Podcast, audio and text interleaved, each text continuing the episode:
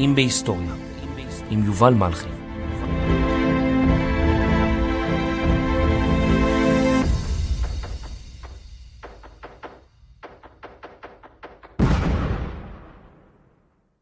ברוכים הבאים לפודקאסט קטעים בהיסטוריה. אני יובל מלכי, פרק 267, המסע המופלא של דוד בן גוריון, סוף דבר. היי, אז הסדרה על בן גוריון הייתה אמורה להיות בת שלושה פרקים, אבל אז גלשנו לחמישה. הפרק הזה מביא בפניכם את כל הציטוטים החשובים שלא נכנסו לסדרה. בפרק, תומר שלוש ואני יושבים בספרייה של בן גוריון בבית בן גוריון בתל אביב, ומספרים מה באמת חשב בן גוריון על יהודי אסיה ואפריקה. נבואותיו על מלחמת העולם השנייה וההשמדה של יהדות אירופה, נפילתה של ברית המועצות ואיחוד גרמניה, תעשיית ההייטק, התפלת מים, מה חשב על הנוער שישב בבתי קפה, בסינמה ובמועדוני הלילה, מתי לדברי בן גוריון יהיה שלום עם מדינות ערב. וספוילר, אנחנו עוד לא שם. מדוע העוינות הערבית עשתה טוב למדינת ישראל? מדוע התנצל בפני אלתרמן? קללת הטלפון והוואטסאפ ועוד ציטוטים מרתקים של דוד בן גוריון. אני מודה מקרב לב למכון למורשת בן גוריון על החסות ושיתוף הפעולה ביצירת הסדרה. ותודה מיוחדת גם לבית בן גוריון בתל אביב. האזנה מהנה. שלום לתומר שלוש. אהלן. אנחנו יושבים כרגע בספרייה של בן גוריון. אה, חיבו בשבילנו את החיבו, חיבו, חיבו את המזגן בשבילנו. ולא יודע, אתה יכול לשמוע פה באמצע היום בתל אביב קצת שקט, בטח עוד מעט יתחילו השיפוצים מחדש, אז יהיה קצת רעש. אנחנו יושבים פה בשולחן, אה, שולחן שנמצא בין, מה זה, היסטוריה של יפן, היסטוריה של אסיה, דתות. מרגש קצת לשבת בספרייה של בן גוריון ולהקליט פרק אחרון אה, בסדרה, שמסתכלים אותה. מאוד מרגש, אבל uh, עוד לפני שאנחנו נצלול, מה שאני מציע גם שנסביר על איזה ספרייה אנחנו מדברים. כי בעצם כשאנחנו אומרים שאנחנו נמצאים בספרייה, בבית של בן גוריון, הרבה אנשים בטח חושבים שאנחנו בצריף בשדה בוקר, ולא בבית הראשון שבן גוריון בנה בארץ ישראל, הבית שלו בתל אביב. חבר'ה, בן גוריון היה תל אביבי במשך הרבה מאוד שנים. היום הסיפור של תל אביב מרגיש לנו מאוד, uh, לזה, בועתי, אולי מנותק מהסיפור של מדינת ישראל, אבל בימים שבן גוריון מוביל את המאמץ של היישוב היהודי לקבל עצמאות, תל אביב היא הלב הפועם של היישוב היהודי. היא המרכז הפוליטי של היישוב. פה נמצאים כל החברים בהנהגת היישוב היהודי, כולל בן גוריון שבונה פה את ביתו ב-1930.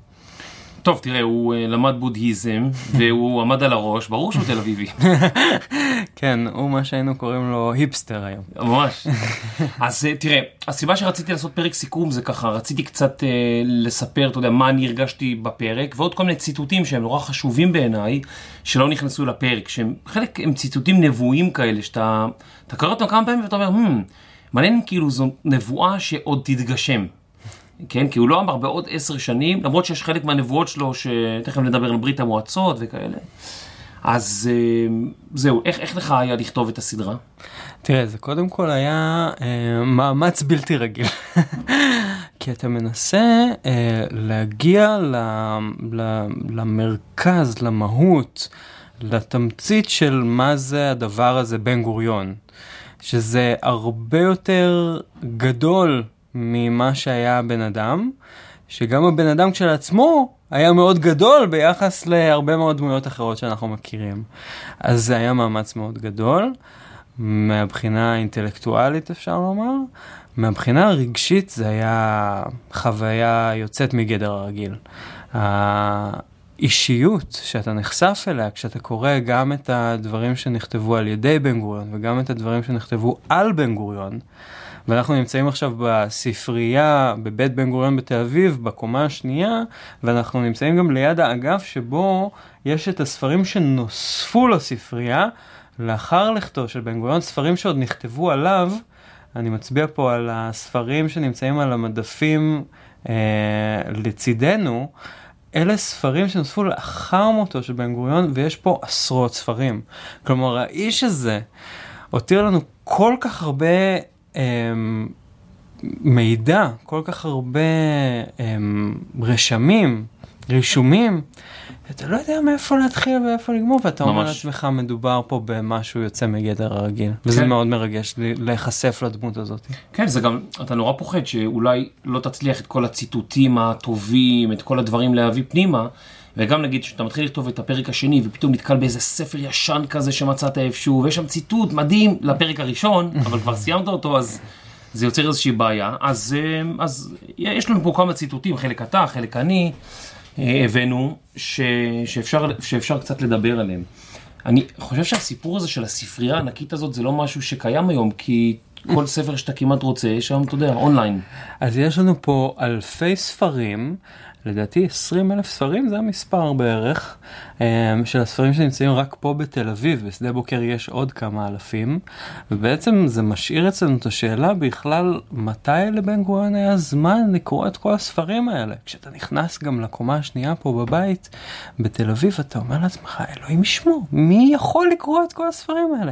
ועוד בן אדם שהיה ראש ממשלה במשך הרבה מאוד שנים. אה, 13 שנים במצטבר, מתי היה לו זמן בין כל הישיבות והפגישות והנסיעות והאירועים, ועוד הוא צריך לחלק את הזמן שלו בין תל אביב לבין הצריף בשדה בוקר, החל ב-53, לבין אה, דירת השרד בירושלים של ראש הממשלה. אז מתי היה לו זמן? המסקנה שלא ניתן להתחמק ממנה, זה שפשוט הוא היה יושן מעט מאוד. כן, אבל, אה, תראה, גם לי, לי אין ספרייה כזאת, אבל יש לי גם ספרייה עם כמה, לא יודע, כמה מאות ספרים אולי אפשר להגיד. ברור שלא את כולם קראתי מההתחלה ועד הסוף, אתה מבין? יש אה, נגיד ספר, לא יודע מה, על אה, אלתרמן, אז פעם, אתה יודע, מצאתי אותו ואז חיפשתי שם איזה שיר, איזה פירוש, איזה משהו, אז השתמשתי בחלקים. יכול להיות שגם בן גוריון, אתה יודע, הוא רצה לדעת איזשהו משהו ספציפי, הוא פתח ספר, הוא קרא פרק. אז ברור שהוא לא קרא את כל הספרים פה, אבל בטח הוא עיין אה, בכולם. אני חושב שגם כשאנחנו um, שומעים את הסיפורים על איך שהוא היה מאתר את הספרים פה, למשל פעם אחת uh, uh, באיזשהו שלב מביאים לכאן ספרן שיעזור לו עם, ל- ל- לשים את הספרים לפי נושאים שיהיה לו קצת יותר מסודר. אחרי כמה ימים הספרן הזה פוטר ובן גוריון המשיך uh, למצוא? את הספרים שלו בעצמו. כי הוא לא הסכים עם בן גוריון... אה, תראה, להסכים עם בן גוריון זה היה אה, כנראה חוויה אה, שהיא נדרשת לכל העניין של סידור הספרים. אבל בכל מקרה, הידע והבקיאות של בן גוריון בספרים שלו עצמו, אה, זה, זה, היה, זה היה רמה מאוד גבוהה. השאלה האם הוא עיין בכל הספרים, האם הוא קרא את כל הספרים, cover to cover, אה, כנראה שלא, כי רק הזמן שאתה מחשב זה לא הגיוני.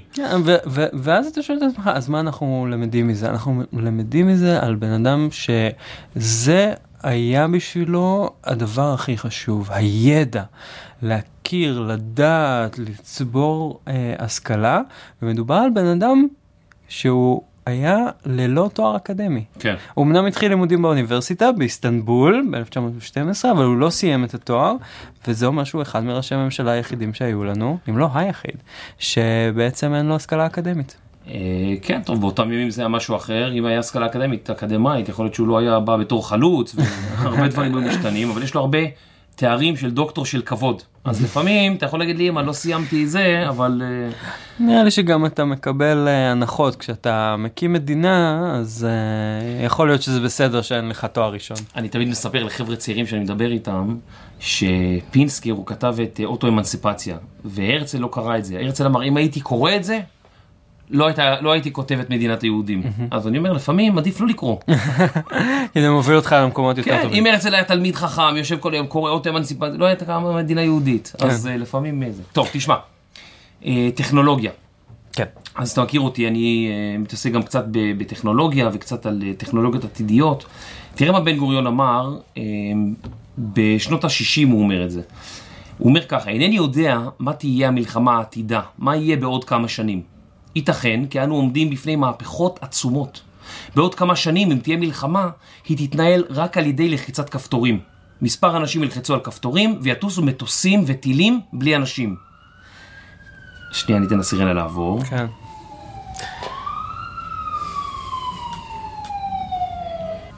ייתכן אז שכל העמים הקטנים יצאו מן המשחק. אבל אנחנו איננו יכולים לבנות על ספקולציות אלו.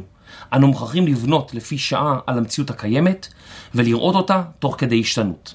עכשיו, בשנת 55 הוא כתב את הפסקה הבאה, תחשוב על היום ותראה מה בן אדם אמר בשנת 55, לפני, אה, כן, כמעט, אה, כמה זה, 70 שנה פחות 7, 63 שנים.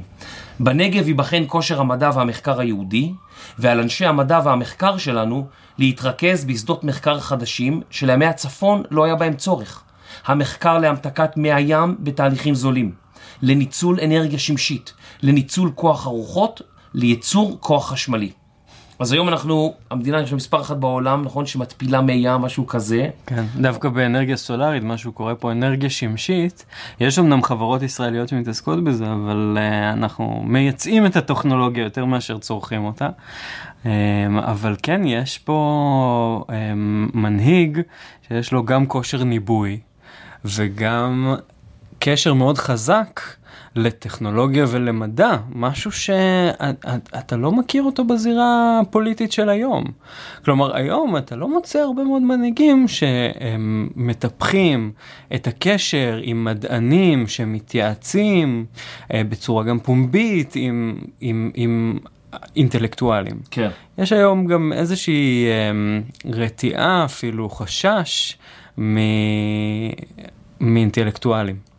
אמ, והמנהיגים הפוליטיים שלנו משתמשים בזה, או הולכים לפי זה, ומביאים את עצמם כמעין ביטוי של רצון העם, אה, ולא של המומחים. אמ, הנטייה הזאת של בן גוריון, דווקא כן לשלב כוחות עם האקדמיה, עם המדענים, היא, היא משהו שאנחנו, אמ, משהו שאנחנו איבדנו לאורך הדרך. אה, כן, הוא אמר שלאנשי רוח, אה, לא, זאת אומרת, גם צריך להתייעץ איתם כל הזמן, אה, אבל גם להם יש אחריות מאוד גדולה. הוא אמר ככה, הנה תראה, יש לי פה ציטוט יפה. מדינת ישראל, אני מקווה, לא תהיה אף פעם מדינה טוטליטרית, שבה יקבע השלטון את האמת המדעית, את הסגנון הספרותי, את כיוון האומנות, את דרך הרוח. במדינת ישראל תהיה חירות גמורה לאנשי הרוח, ואיש לא יכבוש ולא ישעבד את הרוח האנושי. ודווקא משום כך תוטל על אנשי הרוח אחריות גדולה. החובה צמודה לזכות. עכשיו, תראה, זה משפט או ציטוט סתם בוא ניקח היום את הוויכוח שיש היום בין אנשי רוח ומירי רגב, נגיד מה אפשר ומה מותר, אז כל אחד יכול לקחת את זה לכיוון שלו. היא יכולה להגיד, תראו, יש פה אחריות, החובה צמודה לזכות. והם יכולים לבוא ולהגיד שאף פעם אסור לקבוע, אה, השלטון, השלטון אסור, אסור אף פעם לקבוע את הכיוון האומנותי. Mm-hmm. זאת אומרת, עדיין, זאת אומרת, זה לא ציטוט חד משמעי, זה גם, אה, יש פה, יש פה גם וגם. יש קיצור. פה גם את התפיסה אה, של בן גוריון, שה, של מה זה בעצם מדינה טוטליטרית. בן גוריון הוא, הוא, הוא, הוא לא רק מנהיג פוליטי, הוא גם במידה מסוימת פילוסוף פוליטי. הוא נחשב אצלנו כ... נקרא לזה ביצועיסט, כן. מי שהקים את המדינה, חתם על הפקודה להקמת צה"ל, אה, אה, אה, קידם את משרדי הממשלה, העביר את הכנסת לירושלים, אבל הוא גם היה איש ספר, הוא כתב בחייו למעלה מ-30 ספרים. זה, הידע העצום שלו אפשר לעשות את החיבור הזה, ממש, בין העבר והעתיד, ואתה יודע, הוא אומר, הוא בעצם, הוא חוזה בכתבים שלו את, את, את תעשיית ההייטק למעשה. והוא אמר, הוא אמר ככה, מתוך שליטה במכשירי המדע והטכניקה הפיזיים, יעצב העם העברי במולדתו המתחדשת דמות אומה למופת, שלא תבייש את מורשת נביאיה, חכמיה ומדריכיה מאז ועד היום. כן, שליטה במכשירי המדע והטכניקה הפיזיים. שמע, זה תעשייה מתקדמת מאוד, והוא אומר, וואלה, עם זה אנחנו נצליח לגדול. תראה, הוא גם מבין שהארץ הזאת, עד כמה שהיא נתנה לעם היהודי את הקניין הרוחני שלו, את ספר התנ"ך, מה שגם בן גוריון הגדיר אותו כשטר הבעלות שלנו על ארץ ישראל, הוא הבין שגם הארץ הזאת היא מאוד ענייה במשאבי טבע. כלומר, כמה שהרוח היא גדולה ומפותחת כאן בארץ, כך גם היא ענייה במשאבים טבעיים. והוא הבין שהדבר היחיד שעומד לרשות המדינה הזאת מבחינה חומרית, זה האנשים שלה. רק האזרחים וכושר ההמצאה של, ה... של העם היושב בציון הוא מה שיוכל לקדם את הכלכלה הישראלית, את המשק הישראלי. כן. וכשאתה חושב, אוקיי, אז מה אנחנו יכולים לעשות שהוא לא משאבים טבעיים? זה רק המדע והטכנולוגיה. ולכן זה גם במידה רבה אה, ההתממשות של החזון שלו, מה שהיום אנחנו קוראים לו Start-Up Nation, שאולי הוא לא, לא היה אוהב שאנחנו קוראים לזה ככה באנגלית, כן. אבל אולי Start-Up Nation זה בעצם הגלגול הכי מתקדם של החזון של בן גוריון, שאנחנו נתמקצע במשהו שהוא אה, אה, אה, אה, לא המשאבים הטבעיים, המחצבים של, של, של הקרקע. כן, המוח היהודי בעצם, זה המחצב הכי חשוב שיש לנו, המשאב הכי חשוב שיש לנו. בדיוק. אה, אתה יודע, הוא גם אמר כמה וכמה פעמים על הסיפור הזה של חינוך. זה לא שאשכנזי הוא יותר טוב, הוא אמר אשכנזי קיבל חינוך מסוים, אז עכשיו יש לו ידע מסוים. אם בן אחר אה, של עדה אחרת יקבל את אותו חינוך, הוא יצליח ואף יגבר עליו. זאת אומרת, הוא מאוד האמין בזה שאסור להפלות על בסיס מה שנקרא הגזע או המוצא או העדה, כי זה נורא תלוי באיזה חינוך קיבלת. Mm-hmm. ו- ובאמת הוא האמין שתוך שלוש, ארבע, חמש דורות, שלושה, ארבע, חמישה דורות, אנחנו כולנו נהיה אותו דבר. זאת אומרת, ואני חושב שכבר היום אתה רואה את זה, כי בוא נגיד שאנחנו היינו ילדים, כשאני הייתי ילד, היו בג... בבית ספר שואלים אותנו נגיד אה, מאכלי עדות, כן? איזה מאכלים מבשלים אצלכם בבית. אז היה אשכנזי, היה מרוקאי, היום כבר אין לך את זה כל כך, כי הכל כבר מעורבב, אתה יודע, יש לך חלק זה, חלק פה, חלק שם, זה כבר אין מישהו כמעט, ואין מישהו שהוא אה, רק אותו דבר משני הצדדים, או השפעה מסוימת. אז פה אנחנו גם נכנסים לשאלות אולי יותר מורכבות, אולי קודם תקרא לנו את הציטוט, אבל באמת יש לנו פה שתי שאלות uh, על, על, על, על התפיסה החינוכית הזאת של בן גוריון.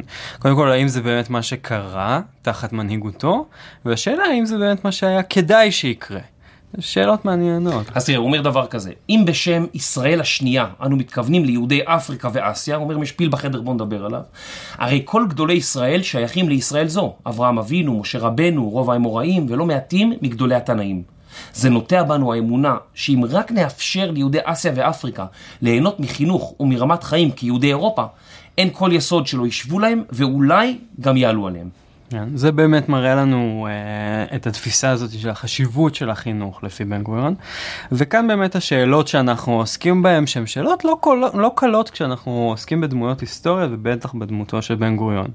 Um, אני לא אגיד שהוא uh, דמות uh, מעוררת מחלוקת, אבל כן בשאלה של המתחים בין אשכנזים לספרדים במדינה הזאת, שהם עדיין קיימים, עדיין מעצבים את השיח הפוליטי, עדיין כן. בוערים, גם 70 שנה אחרי, אחרי קום המדינה. אה, בן גוריון הוא אומר פה בעצם שאנחנו רוצים ליצור את כור ההיתוך. אנחנו רוצים ליצור את המצב הזה שבו אין אשכנזים וספרדים, כולנו עם אחד, לב אחד, כולם מקבלים את אותו חינוך ושלא תהיה אפליה. ואז נשאלת השאלה הראשונה, האם זה באמת מה שקרה?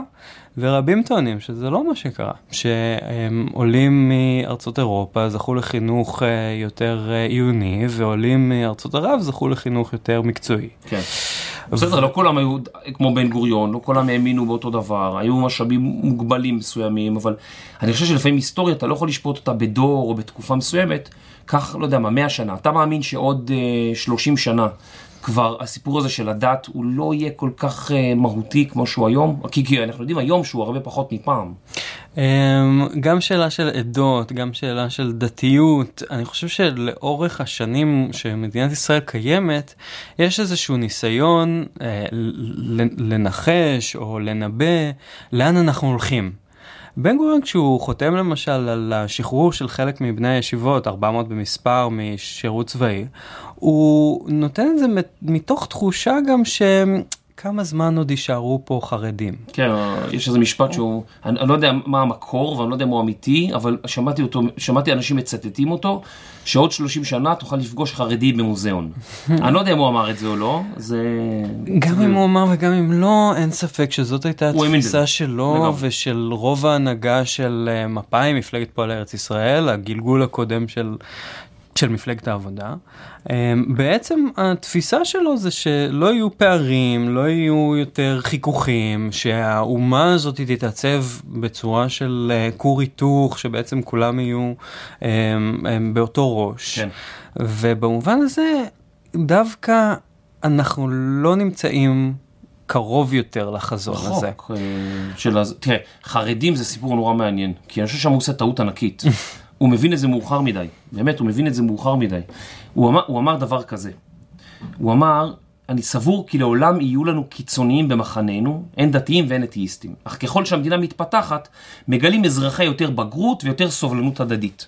ככל שנאריך ימים, כן תגדל חשיפתם של מגזרי האוכלוסייה זה לזה, ותרבה השפעת הגומלין ביניהם. עם הזמן מתברר כי דווקא לקיצוניים ההשפעה מועטה ביותר על בני הפלוגתא שלהם. אני משוכנע למשל כי הקיבוצים הדתיים עושים יותר מנטורי קרתא לחיזוק התחושה הדתית בקרב הלא אדוקים וכי לצנחן שומר מצוות יותר השפעה על חבריו ליחידה מאשר למשליך אבנים של שבת ממאה שערים.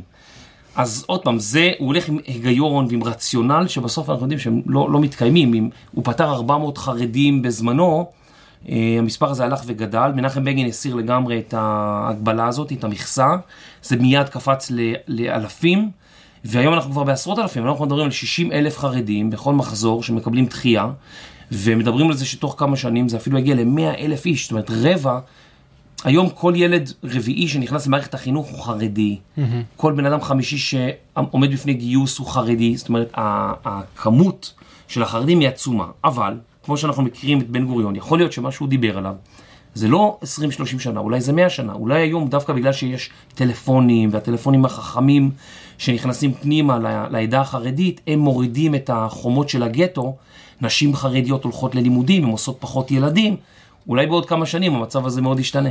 יכול להיות, יכול להיות שגם אם בן גוריון היה חי היום, הוא היה אומר, אוקיי, אז בואו נחכה עוד כמה שנים. Uh, זו שאלה, אני לא רוצה להתנבא, אבל אני חושב שהכיוון, אם אנחנו לוקחים מגמות היסטוריות, הכיוון של 70 השנים האחרונות, mm-hmm. הוא כזה שאף אחד לא הולך לשום מקום. כמו שחילונים חשבו שדתיים ייעלמו, וכמו שדתיים אמרו, טוב, חילונים ייעלמו, וכמו שחשבו שהפערים בין אשכנזים לספרדים ייעלמו, וכמו שחשבו שהפערים בין יהודים לערבים ייעלמו, ובין נשים לגברים, וכל הפערים בחברה שלנו, יכול להיות שהם לפעמים הולכים ומצטמצמים, יכול להיות שהם הולכים ומתרחבים, אבל הם עדיין איתנו, כן. והם אה, לדעתי, עוד אנחנו נדבר עליהם גם בדורות הבאים. תראה, אנחנו דיבר, התחלנו את השיחה על טכנולוגיה. אנחנו גם סובלים היום מטכנולוגיה. אתה יודע, הטלפון הזה, שהוא כל הזמן לידך וכל הזמן מצלצל, ועכשיו יש איזו הודעה, אז אתה, אני מדבר איתך, רואה רק את ההתחלה של ההודעה, פתאום אתה טרוד בזה, נכון? זה נורא מפריע. כן. אז בן גוריון, בתחילת שנות ה-60, נחנך קו תקשורת לשדה בוקר. אוקיי? קו ראשון. כן. ובן גוריון היה טקס חגיגי, אתה יודע, בכל זאת, קו טלפון וזה, אז בן גוריון עולה לנאום, והוא אומר, אני רוצה להודות לכם על שהבאתם לנו את הברכה המפוקפקת של רדיו טלפון. אני אומר מפוקפקת כי אחד התענוגות שלפחות היו לי, שלא ידעתי מקללת הטלפון, שמבלבלת אותי תמיד בשעה שהייתי עוסק באיזה ספר. אבל כנראה אין מנוס. כנראה שאין מנוס. קללת הוואטסאפ, אתה יודע. זהו, הוא עוד לא אה, חזה את הוואטסאפ ואת הרשתות החברתיות, אבל כן הטלפון הזה מרר את חייו. אם היה משהו שהוא העדיף לעשות זה לשבת לקרוא ספר, בטח לא לדבר בטלפון. באופן כללי הוא לא היה בן אדם של לדבר. הוא היה בן אדם של לקרוא, של לצרוך ידע, ו... הפריעו לו כל הזמן. ובעיקר הפריעו לו, הוא היה כן. איש מופרע. אה, אותי, אני אגיד לך, אותי מאוד אה, ריגש הפרק שעשינו אה, במלחמת העולם השנייה, שבן גוריון הוא המנהיג והוא חסר אונים לחלוטין. אני מנסה לחשוב איך זה, אתה יודע, אפילו אם אתה, לא יודע, מהבעל של חברה, ואתה רואה את החברה הולכת ונכנסת לצרות, ואתה לא יכול לעשות כלום. כאילו אתה, אתה משתגע, אתה רוצה לצעוק. ובפברואר 1943, בעיצומה של המלחמה. כן, בעיצומה של המלחמה, מגיעים לארץ קבוצה של צעירים יהודים שהיו בפולין, וראו ושמעו את מה שקורה במחנות, ואחת הנערות, אלנה גולדבלום, נפגשת עם בן גוריון. הם הוחלפו בגרמנים שהיו בארץ, זאת אומרת, עשו ממש החלפת שבויים כאלה, כן.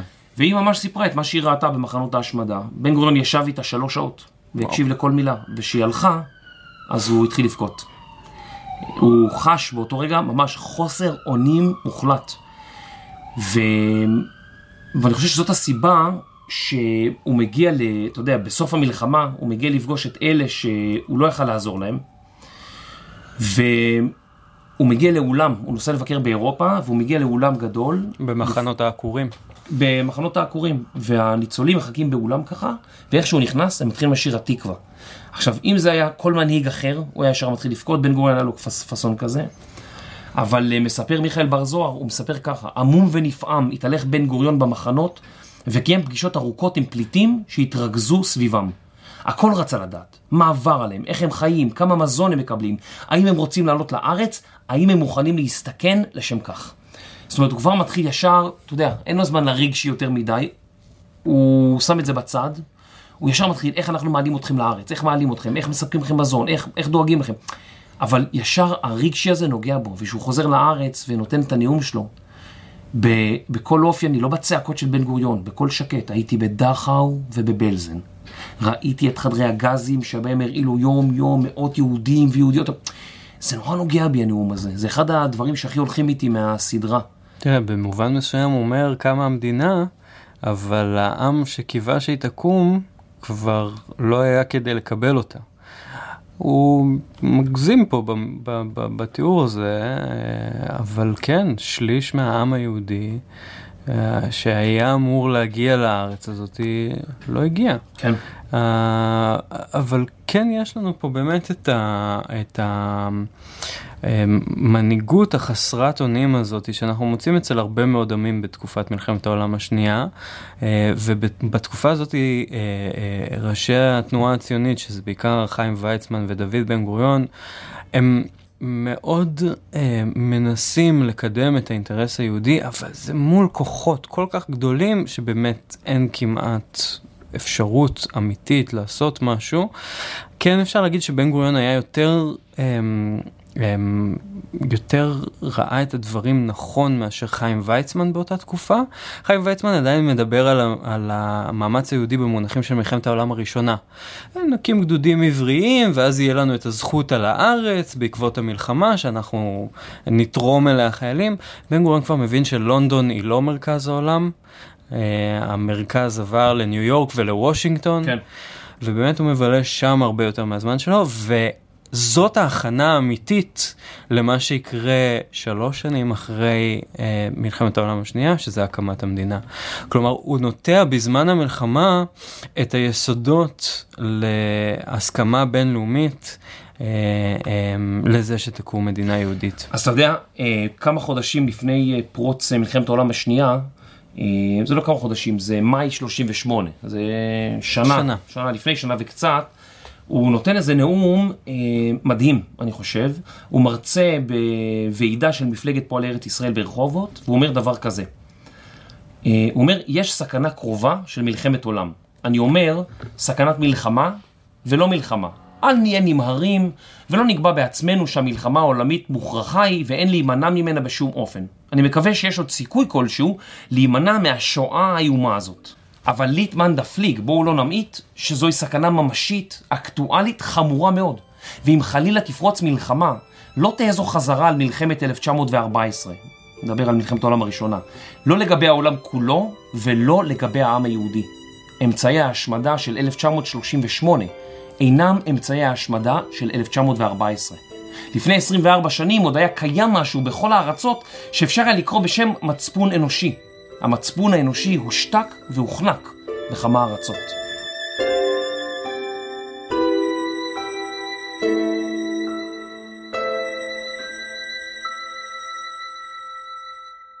כשאנחנו מסתכלים על בן גוריון הצעיר יותר, זה שמסתכל על uh, האימפריה העות'מאנית, זה שנמצא בארץ ישראל ערב מלחמת העולם הראשונה, הוא דווקא לא מצליח לראות כלום.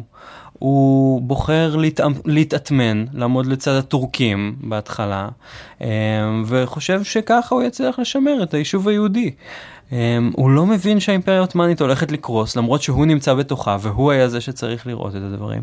בהתחלה הוא גם לא כל כך הולך בכיוון שטרומפלדור וז'בוטינסקי הולכים בו שזה ההקמה של הגדודים העבריים. הוא נורא חושש שתגרור ליישוב היהודי ואפשר להבין אותו. אפשר להבין אותו אבל צריך להבין שבן גוריון הצעיר הוא לא בן גוריון המבוגר. כלומר, זה לא שיש לנו פה איזשהו ילד פלא, שהוא יודע כבר מההתחלה בדיוק לאן הוא הולך ובדיוק מה הולך לקרות.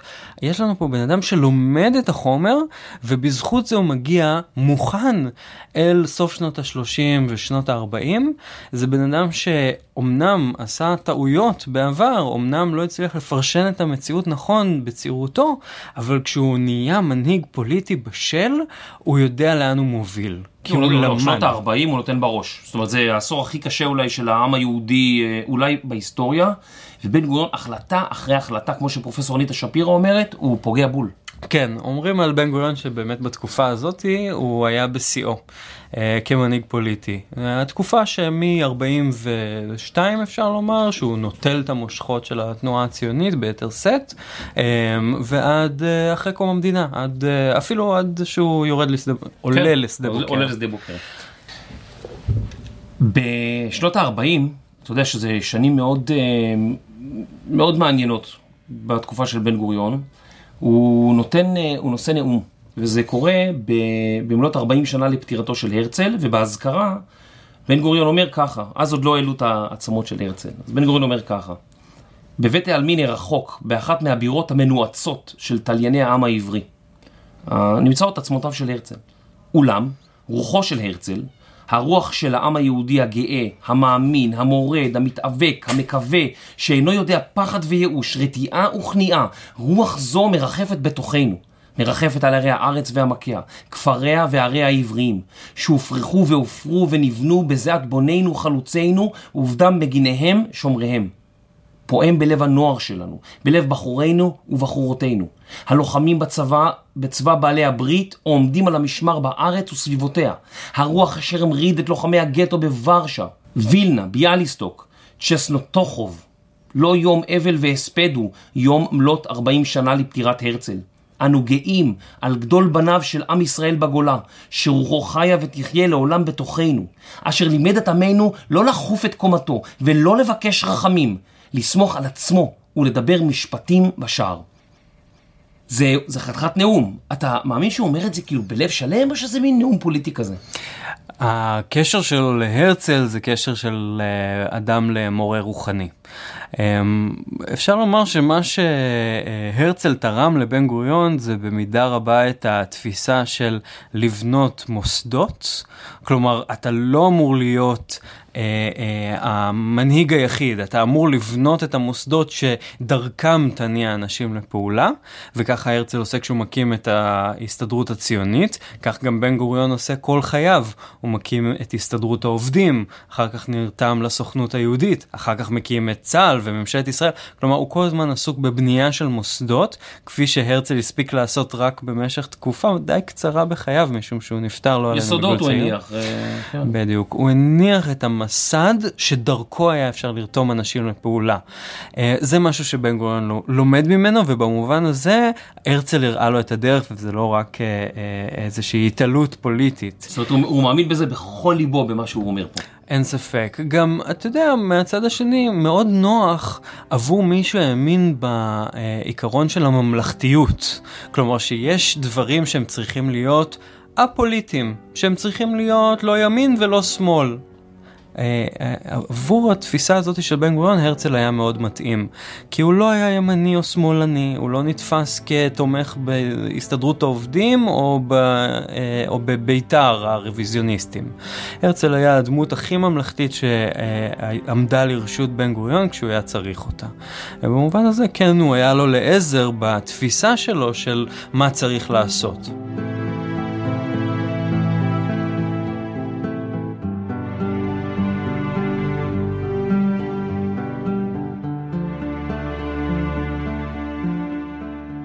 אחד הדברים שאנחנו מוצאים בפילוסופיה הפוליטית של בן גוריון, בנוגע לקשר של העם היהודי לארץ ישראל, זה האמונה, הדבקות בתנ"ך. התנ"ך מבחינתו זה שטר הבעלות של העם היהודי על ארץ ישראל. אבל הוא נעזר בתנ"ך לעוד דברים. הוא נעזר בו גם כמצפן רוחני. אני רוצה להביא לך את הציטוט הבא. מדינת ישראל תהיה ראויה לשמה, רק אם יהיה משטרה החברתי והמשקי, המדיני והמשפטי, מיוסד על שלוש מילים נצחיות אלו. ואהבת לרעך כמוך. הוא הצו העליון של היהדות. בשלוש מילים אלה נתגבשה התורה האנושית הנצחית של היהדות, וכל ספרות המוסר שבעולם לא יכלה לומר יותר. אז אתה רואה פה איזושהי זה, אמונה... זה מה שצריך לשנן כל בוקר. כן, איזושהי אמונה בליבה של היהדות. בן גוריון לא היה אדם, אה, אה, נקרא לזה שומר מצוות, או, או, או מישהו שהקפיד על, ה, על, ה, על הנורמות הדתיות שאנחנו מכירים היום. אה, הוא לא היה הולך עם כיפה, בכניסה לבית פה אין מזוזה. אפשר לספור את הפעמים שלו בבית כנסת על יד אחת. אפילו אפשר גם להגיד שהוא התחתן בנישואים אזרחיים בעירייה בניו יורק, שם הוא הכיר את פולה. אז בעצם מה הוא לוקח בעצם, מה, מה הוא מגדיר בתור היהדות שלו, מגדיר אותה ואהבת לרעך כמוך. השאלה המעניינת יותר זה האם הוא הלך לפי הפסוק הזה, האם הוא הלך לפי השלוש מילים האלה. אה, כלומר, אנחנו מוצאים אותו כבן אדם אה, שמבחינה אישיותית אה, לא היו לו הרבה חברים. אז מהבחינה הזאת הרף שלו היה קצת יותר נמוך משל רוב האנשים, כי לא היו לו הרבה רעים לאהוב אותם, כן. ובמובן זה גם את עצמו. אבל כן אנחנו רואים שהוא משתמש בזה כמצפן רוחני. ועוד דבר, אני אביא לך פה עוד uh, ציטוט שלו. בתורה נצטווינו גם על צדק צדק תרדוף, על חוקה אחת לגר ולאזרח, על ואהבת לרעך כמוך, על וחי אחיך עמך, וגם על לא תענה ברעך עד שקר. כל אלה הרוצים להרים את קרן הדת חייבים לזכור ולכבד גם את החלק הזה שבתורת ישראל, ואל יעמידו את היהדות אך ורק על הפולחן החיצוני. אז בעצם אנחנו רואים שבן גוריון לא עושה הנחות לעצמו. הוא אומר, אה, אני יהודי, וזה אומר שיש לי ערכים. והערכים האלה הם הערכים כפי שהם מופיעים אה, ממש בתורה. אה, וזה פחות מעניין אותו להניח תפילין, או לשים כיפה על הראש, לשים מזוזה. הפולחן החיצוני, כפי שהוא קורא לזה פה, זה, זה פחות מעניין אותו. מעניין אותו יותר המהות, הדרך שבה אנשים נוהגים אחד כלפי השני. ושוב, השאלה היא האם כבן אדם הוא באמת הלך לפי הדברים האלה. אה, האם האישיות שלו הייתה באמת בסדר, נעימה. אתה יודע, זה לא תמיד שאם אתה אומר איזה משהו, צריך לבדוק אם אתה עומד לפי זה או לא, צריך לבדוק אם זה נכון מה שאתה אומר. ואתה יודע, יש פה דברים מדהימים, צדק צדק תרדוף, חוקה אחת לגר ולאזרח, זה מה שאנחנו היום מתמודדים איתו. אתה יודע, האם החבר'ה שבאים לפה מאריתריאה למצוא עבודה, לעבוד, מגיע להם את אותם uh, תנאים, האם הם שווי זכויות. במובן הזה דווקא בן גוריון באמת מאוד נרתע מביטול המשטר, הממשל הצבאי. הממשל הצבאי שבעצם הוא השלטון על ערביי ארץ ישראל לאחר מלחמת העצמאות, ששורר פה במשך כל תקופת השלטון של בן גוריון, הוא לא מוכן לבטל אותו. כן. אה, במובן הזה הוא אמנם רצה חוקה אחת לגר ולאזרח כפי שכתוב, אבל היה לו ברור שבין האידיאל לבין המימוש שלו יש פערים שקשה לו לגשר עליהם. הבנתי, מבין מה אתה אומר. מעניין. מעניין מאוד הציטוטים האלה. כן, גם כמנהיג פוליטי וגם כאדם, הדברים האלה הם אידיאליים, והוא חושב, שוב, כמו איזה פילוסוף פוליטי, על זה שגם כשיש לך אידיאל, לא תמיד אתה אה, מצליח לגשר על הפערים בין המציאות לבין האידיאל. עכשיו, לעומת זאת, אני אספר לך משהו אחר, לגמרי. לא... אם אנחנו גם מדברים על האישיות של בן גוריון, הוא גם היה בן אדם בשר ודם. בן אדם בשר ודם, לפעמים יש לו גם uh, קשיים פיזיים. לבן גוריון היו הרבה פעמים כאבי ראש, לפעמים הוא היה סובל ממחלות שהביאו לו חום גבוה למשך תקופה ארוכה, ובייחוד היה לו גם אה, לפעמים כאבי גב. עכשיו, במקרה היה פה בסביבה אה, אדם וקראו לו משה פלדנקרייס, ממש גר פה ב, בשכונה. והנה בן גוריון מספר על הפעם שהוא נפגש עם, עם משה פלדנקרייס. פלדנקרייס בא אליי, הוא בחן את תנועותיי ויציבתי, ואחרי כן הציע תרגילים לתיקונן. כן דרש ממני לעמוד על הראש במשך דקות אחדות מדי יום. הוא הסביר כי משאבת הלב מאטה את קצב פעולתה ככל שהאדם מתבגר, והעמידה על הראש מחישה את אספקת החמצן למוח. כן יעץ לי להרבות בהליכה, אך חילותי לעשות את שני הדברים. אף כי כיום אני עומד על ראשי רק דקה או שתיים, וגם זה לא כל יום. אך על צעידה למרחק של שישה קילומטרים לפחות, אני מקפיד בכל יום. אני יכול לומר רק שהתחלתי בטיפול הזה לפני עשר שנים, ומאז ועד היום לא סבלתי עוד ממחושי הגב שלי. הסוד לבריאות זה בהליכה. כן, תראה, ללכת אה, נגיד אה, חצי שעה כל יום ולעמוד על הראש, מסתבר שזה מה שימנע מאיתנו כאבי גב, אולי כדאי שגם אנחנו נתחיל לעשות את זה. אגב, זה גם מראה לנו uh, את המקור לתמונה המפורסמת של בן גוריון, שהוא עושה עמידת ראש על חוף הים בהרצליה, שם הוא נמצא במלון בחופשה, אממ, ותופס אותו צלם עיתונות, פשוט מתעד את המראה הזה, שהפך להיות פשוט איקוני כן. ביחס לאישיות של בן גוריון, בתור מי שרואה את הדברים אחרת, עושה דברים שאף אחד אחר לא עושה. העמידה על הראש הזאת היא בכלל הייתה כדי לרפא את כאבי הגב. אה, כן, אבל אה, אתה יודע, זה יפה. אני מכיר גם את הסיפור שבן גוריון אמר, שפלדנקרייס אמר לו, מה אתה לא יודע לעשות? אז בן גוריון אמר לו, לא, אני לא יודע לעמוד על הראש. אז הוא אמר לו, אצלי אתה תעמוד על הראש. כן, אז זה האיש שהעמיד את uh, ראש הממשלה על הראש, מעטים האנשים שהצליחו לעשות את זה, אבל זה אגב גם מראה לך משהו על מה שאנשים זוכרים. אם, uh, אם uh, היה פה אדם שהקים את המדינה, חתם על הפקודה להקמת צה"ל, הוביל אותנו במלחמת העצמאות להישרדותה של מדינת ישראל, אבל בסופו של דבר מה זוכרים לו? שהוא עמד על הראש. כן, כי זה, אנשים אוהבים את הצבע, את הצבעוני. אה, טוב, הוא גם חוץ מפלדלקרייס ועמידה על הראש, הוא גם, אה, הוא למד בודהיזם בשנותיו המאוחרות, ואיך זה מתחבר ליהדות, והוא ראה שיש המון קווים משיקים, שהיהדות והבודהיזם, נכון, הם, אה, יש, יש ביניהם הרבה מהמשותף. כן, אז אנחנו נמצאים בספרייה, בקומה השנייה של בית בן גוריון בתל אביב, ממש ליד האגף שאפשר לקרוא בודהיזם. את הכיתובית, בודהיזם, יש לנו מעליו גם את תורת הזן, היה לו גם עניין בהינדואיזם, גם כן אפשר לראות פה על המדפים את הכותרות של הספרים שכל אחד היה בנושא אחר, ובעצם רצינו לספר על איך שבן גוריון מתרשם מבודהה. הנה קם אדם ומטיף 500 שנה לפני ישו. כי אין ניתן לגבור על שנאה בשנאה, כי אם רק באהבה. בעידן האמונה באמונות טפלות, בעת שכל האנשים שמסביבו עבדו אלילים, קם אדם ושמו גאותמה סידהרתה, הבודהה, וכופר באלוהיהם. בהיות החברה מבוססת על המערכת של מעמדות תורשתיים, וחרף היותו הוא עצמו בן למעמד מיוחד, קם וגינה אותה. הוא היה ללא ספק האישיות הגדולה ביותר שהצמיחה הודו מעודה. אישיות היסטורית כבירה. זה בן אדם ש... זה בן אדם שלחם ונלחם ושלח אנשים להרוג ולמות וזה, ובסוף הוא אומר אי אפשר לנצח שנאה בשנאה. זאת אומרת, המלחמה זה משהו בשבילו שהוא שונה מהיחס שלנו למדינות ערב, לשכנים שלנו. והאמת, אתה יודע, הוא, הוא אומר משהו יפה. הוא אומר אה, על מדינות ערב. שיתוף פעולה בין יהודים לבין ערבים יכול להפוך את המזרח התיכון לאחד ממרכזי התרבות החשובים בעולם, כפי שהיה בעבר. רק הערבים והיהודים עצמם יוכלו להשיג שיתוף פעולה זה. שום כוח חיצוני אינו מסוגל לעשות מה שהערבים והיהודים יכולים לעשות אלה למען אלה לתועלת שני הצדדים. הצורך הנוכחי הדחוף ביותר של הערבים אינו נשק, אלא פיתוח כלכלי, שירותי בריאות, חינוך.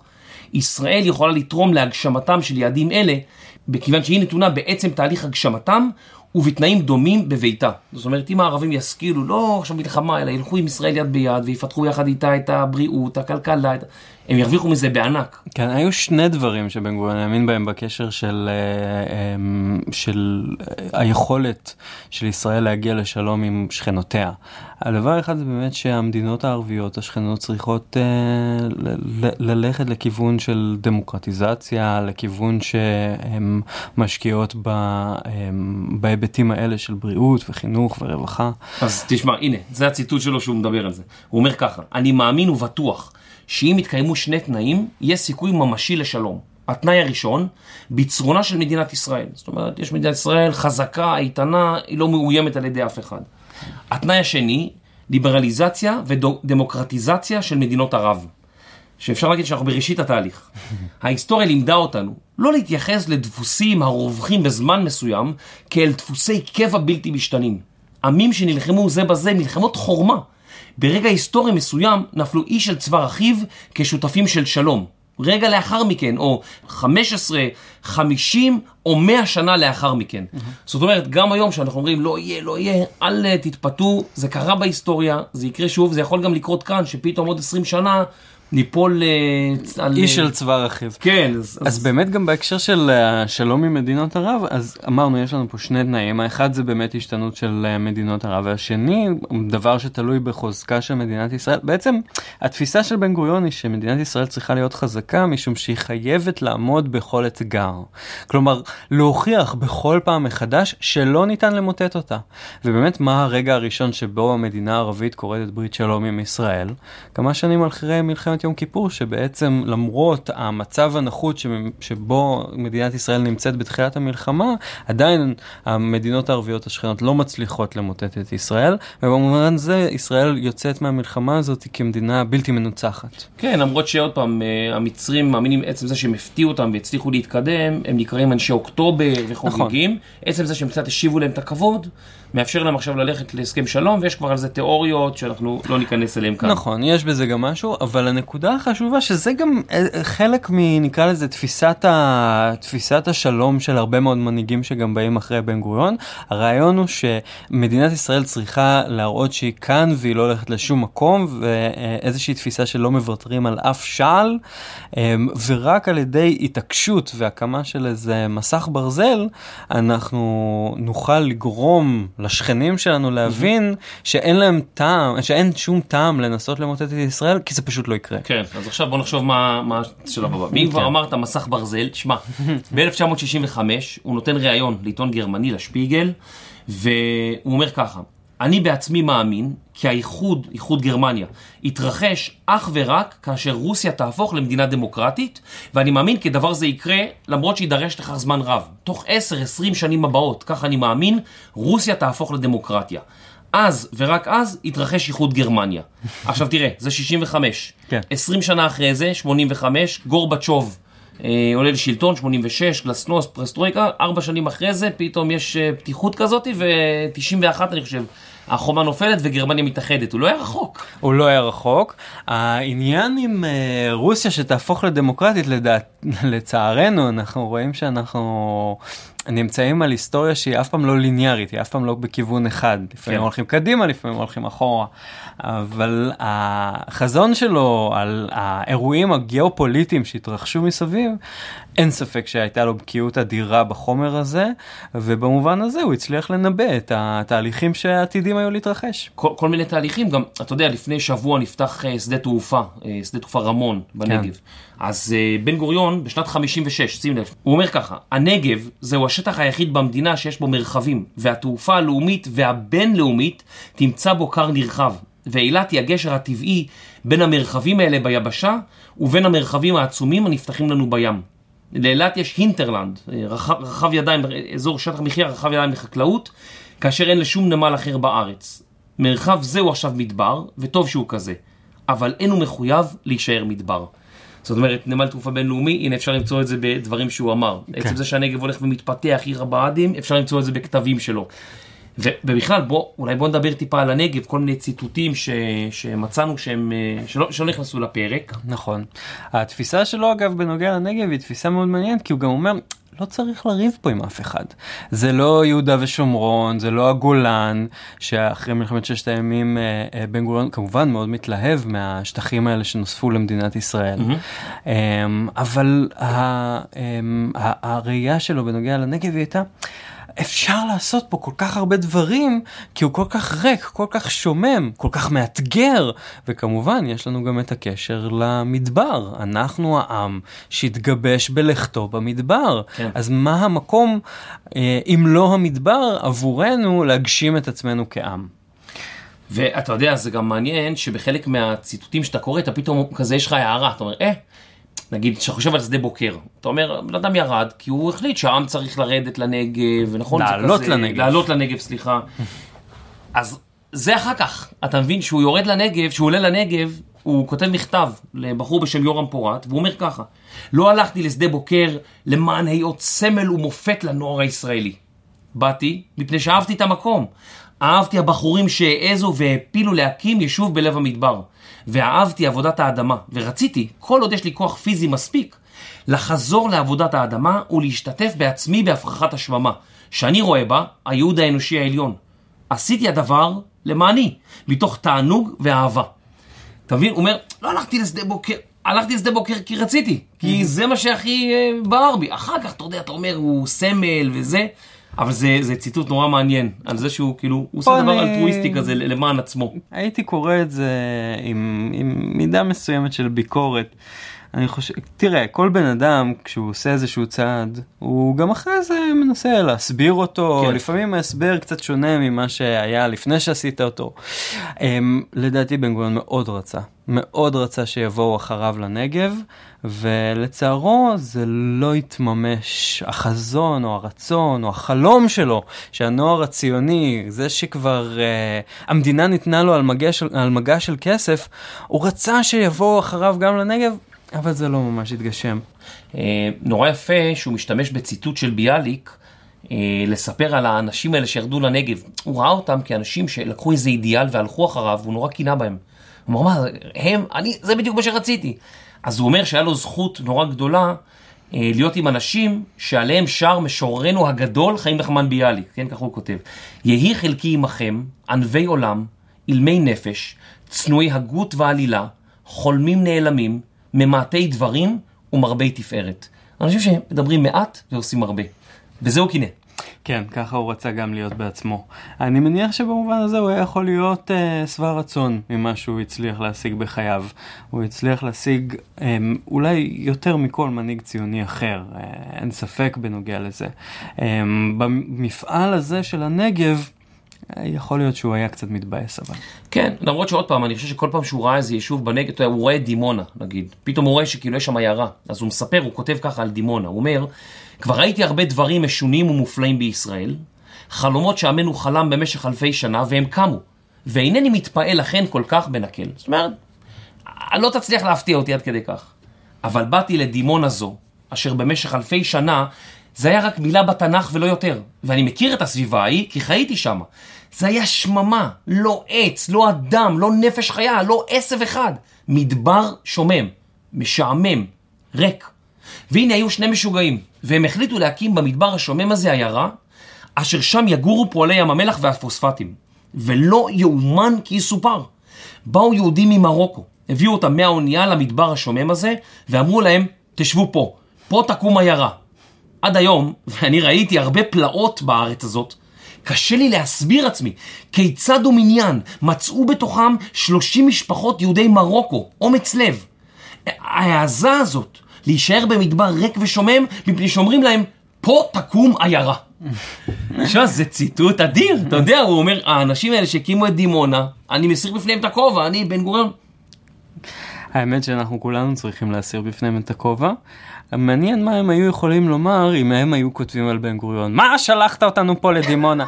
אבל uh, אין ספק שהמעשה הזה בשבילו היה פסגת הציונות. Uh, מי שנשלח לבצע את המשימה הזאת, מן הסתם uh, היה בעמדה שהיום אנחנו מסתכלים עליה במידה מסוימת של ביקורת. כן. אבל אין ספק שזה היה הדבר שבשביל בן גוריון היה פסגת הציונות. הוא ראה גם בהצלחה ישראלית, הצלחה עולמית, גם ברוח, וגם הוא, כשהוא דיבר על המתקת מי ים, שזה מה שאנחנו עושים היום, כן?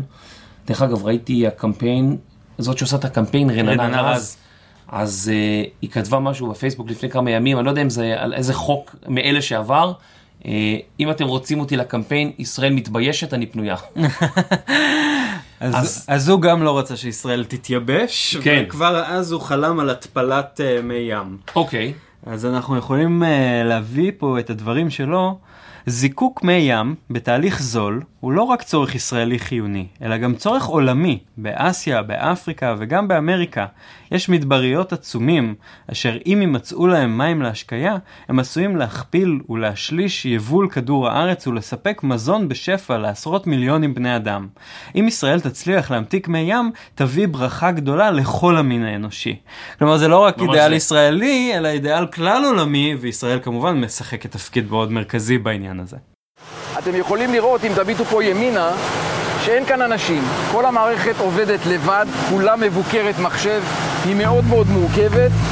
מערכות ההתפלה הפכו את ישראל למעצמה בכל מה שקשור למים. זה התחום היחיד עם תוכנית אב לשנים קדימה. כאן בארץ הפסיקו להפיק מים, התחילו לייצר אותם. לפני כמה שניות המים האלה היו מים, עכשיו אפשר לשתות אותם. אחד הדברים שמאוד יפים בכלל בחיים, ב- ב- לא משנה איפה אתה מסתכל, זה הרבה פעמים אנשים נמצאים במצב של מצוקה, מצב של מחסור, מצב שאולי לא הולך להם, מצב... ובן גוריון אומר, דווקא שמה אה, מתגלים כוחות שאתה לא יודע שהם קיימים. וזה סוג של ברכה. והוא כותב, ייתכן מאוד שמבחינה היסטורית הוכיחה עצמה העוינות הערבית כדבר טוב לישראל. לא רציתי במלחמה. אך כשנכפתה עלינו מלחמה, התגלינו כאומה חזקה יותר מכפי שהיינו, לולא נאלצנו להילחם. לא קידמתי בברכה את החרם הערבי, אך כשהופעל, אולצנו להניח יסודות איתנים ובריאים למשקנו וחברתנו. אני מאמין כי מבחן טוב לעוצמתה ולתמימות דרכה של תנועת שחרור, כמו גם לרוחה של מדינה, היא מידת היכולת להפיק יתרון מהמצוקה והמחסור. להפוך קושי וסבל למקורות של חוסן פנימי ושל חדוות יצירה.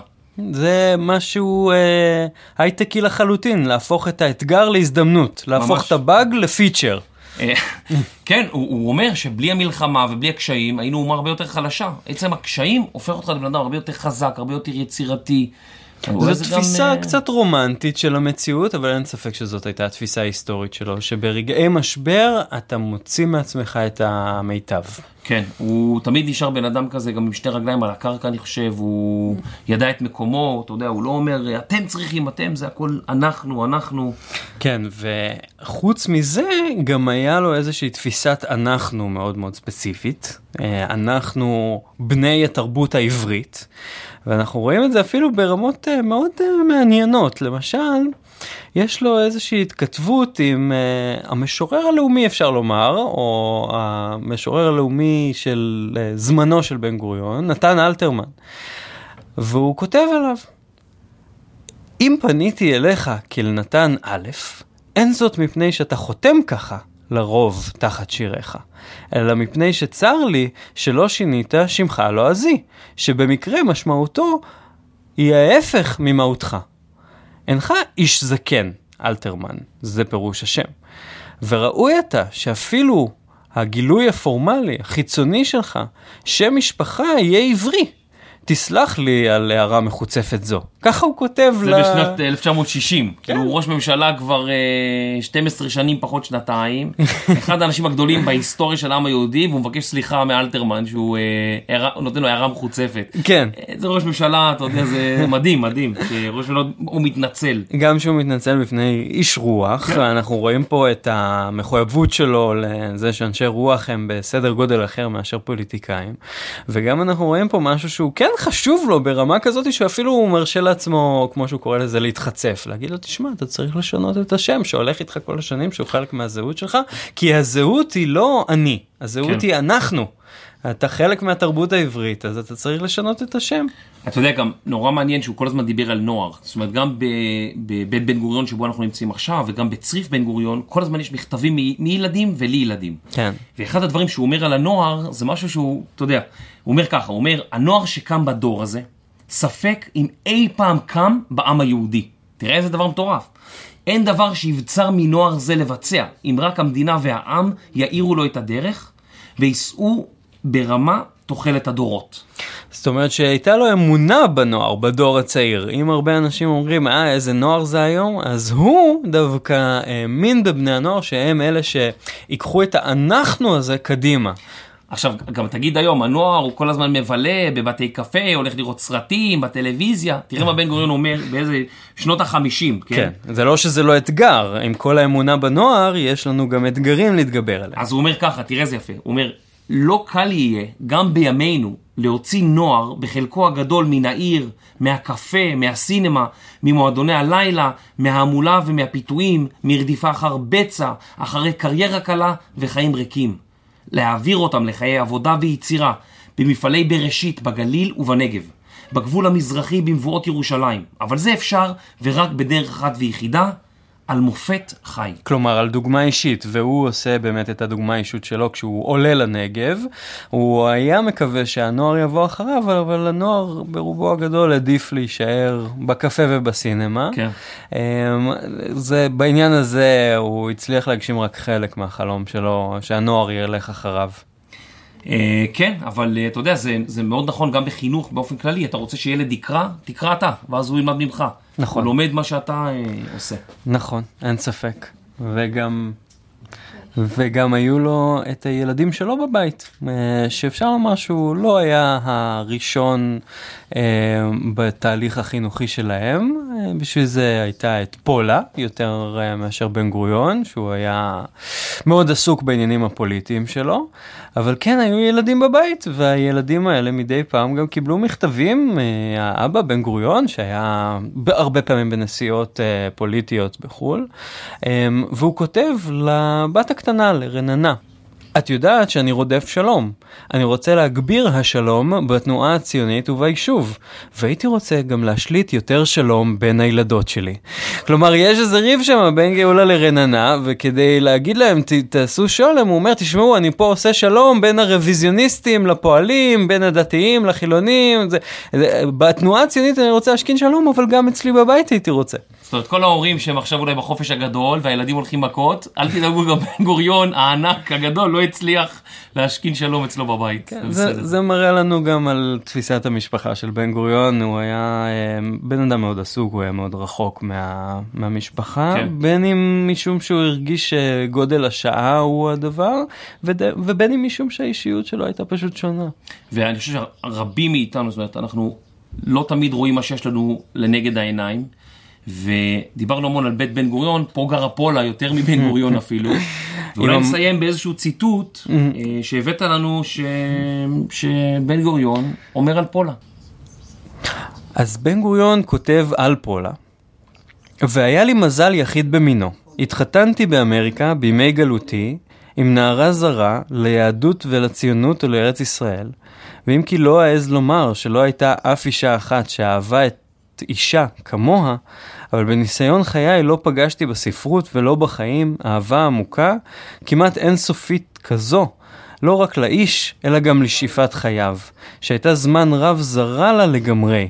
וזה מראה לנו עד כמה היא הייתה העזר כנגדו, עד כמה היא הייתה התומכת, המעריצה, הבסיס שעליו חי בן גוריון. בלעדיה כן, כל אחד לא היה. בסיס, גם המנהיגים הגדולים ביותר, צריך איזשהו בסיס. אומרים שמאחורי כל גבר גדול עומדת אישה עוד יותר גדולה. זה, זה אני פחות מכיר או יותר. שמאחורי כל גבר מצליח עומדת אישה מופתעת. די, דוד, די. רגע, פולה, אבל אני באמצע! די, הכנתי לך קוצ'מוץ', רד. קוצ'מוץ'?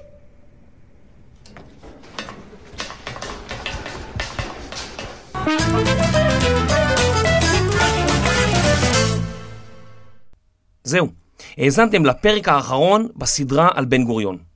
תודה ענקית לתומר שלוש, לרני שחר, לאופיר גל, לאסף רפפורט, למכון למורשת בן גוריון, לדפנה ארבל, לאיתן דוניץ, לדוקטור גילית גופר, למירי פלמח, לגלעד זיו ולארז לידור. וכמובן, לכם, המאזינים. אתם מוזמנים לשלוח לנו את חוות דעתכם על הסדרה. זה יעזור לנו. אני יובל מלכי, קטעים בהיסטוריה. קוצ'מוץ'?